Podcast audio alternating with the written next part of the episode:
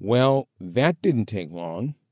And by that, we mean the moment that the Orioles became irrelevant in 2022 and the countdown for the Ravens' new season began. That time came Saturday afternoon when pitcher John Means announced via Twitter that he would be having surgery on his left elbow. That news officially ended his season and got the slog to superfluousness started in earnest.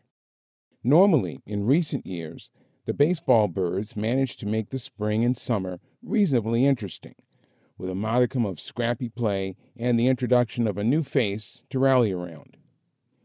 In the absence of actual wins, players on the order of Trey Mancini, Anthony Santander, Cedric Mullins, and Means himself have emerged as reasons for hope, or at least provided an excuse to watch. But Means' forthcoming Tommy John operation and the subsequent year long recuperation are the proverbial white flag on 2022 for the Orioles, a signal to abandon all hope for all who enter Camden Yards or who watch on television. Let's be clear.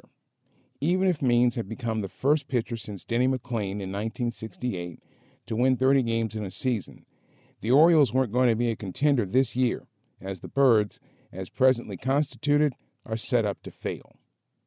Disagree? Their payroll of roughly $45 million is easily the lowest in baseball.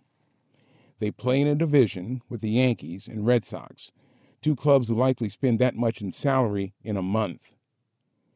The Orioles, in effect, play with their hands tied behind their back, and, it's worth noting, by choice. Between broadcast and ancillary revenues, there's more than enough money available for ownership to take a deeper dive into the free agent pool than the $10 million it spent this year. Of course, spending money in and of itself is no predictor of winning. If it were, the Yankees, who typically have a payroll in the top five, wouldn't be in the midst of a 13 year World Series drought.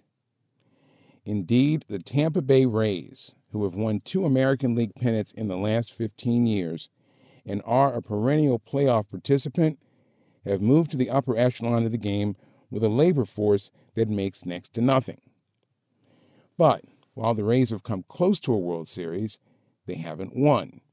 And you wonder if a few well placed free agent signings might have placed them over the top.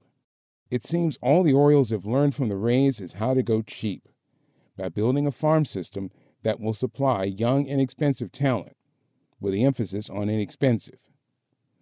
The Orioles' collection of minor leaguers, including catcher Adley Rutschman and a trio of pitchers, is said to be among the top five in baseball. So, in theory, help could be on the way. But the game is played on the field and not in theory. Based on what we've seen, that help almost certainly won't arrive in time to make 2022 any different from what we've seen recently. The good news September and football are only five months away. And that's how I see it for this week. You can reach us via email with your questions and comments at sportsatlarge at gmail.com. And follow me on Twitter at sportsatlarge. Until next week, for all of us here, I'm Milton Kent. Thanks for listening. Enjoy the games.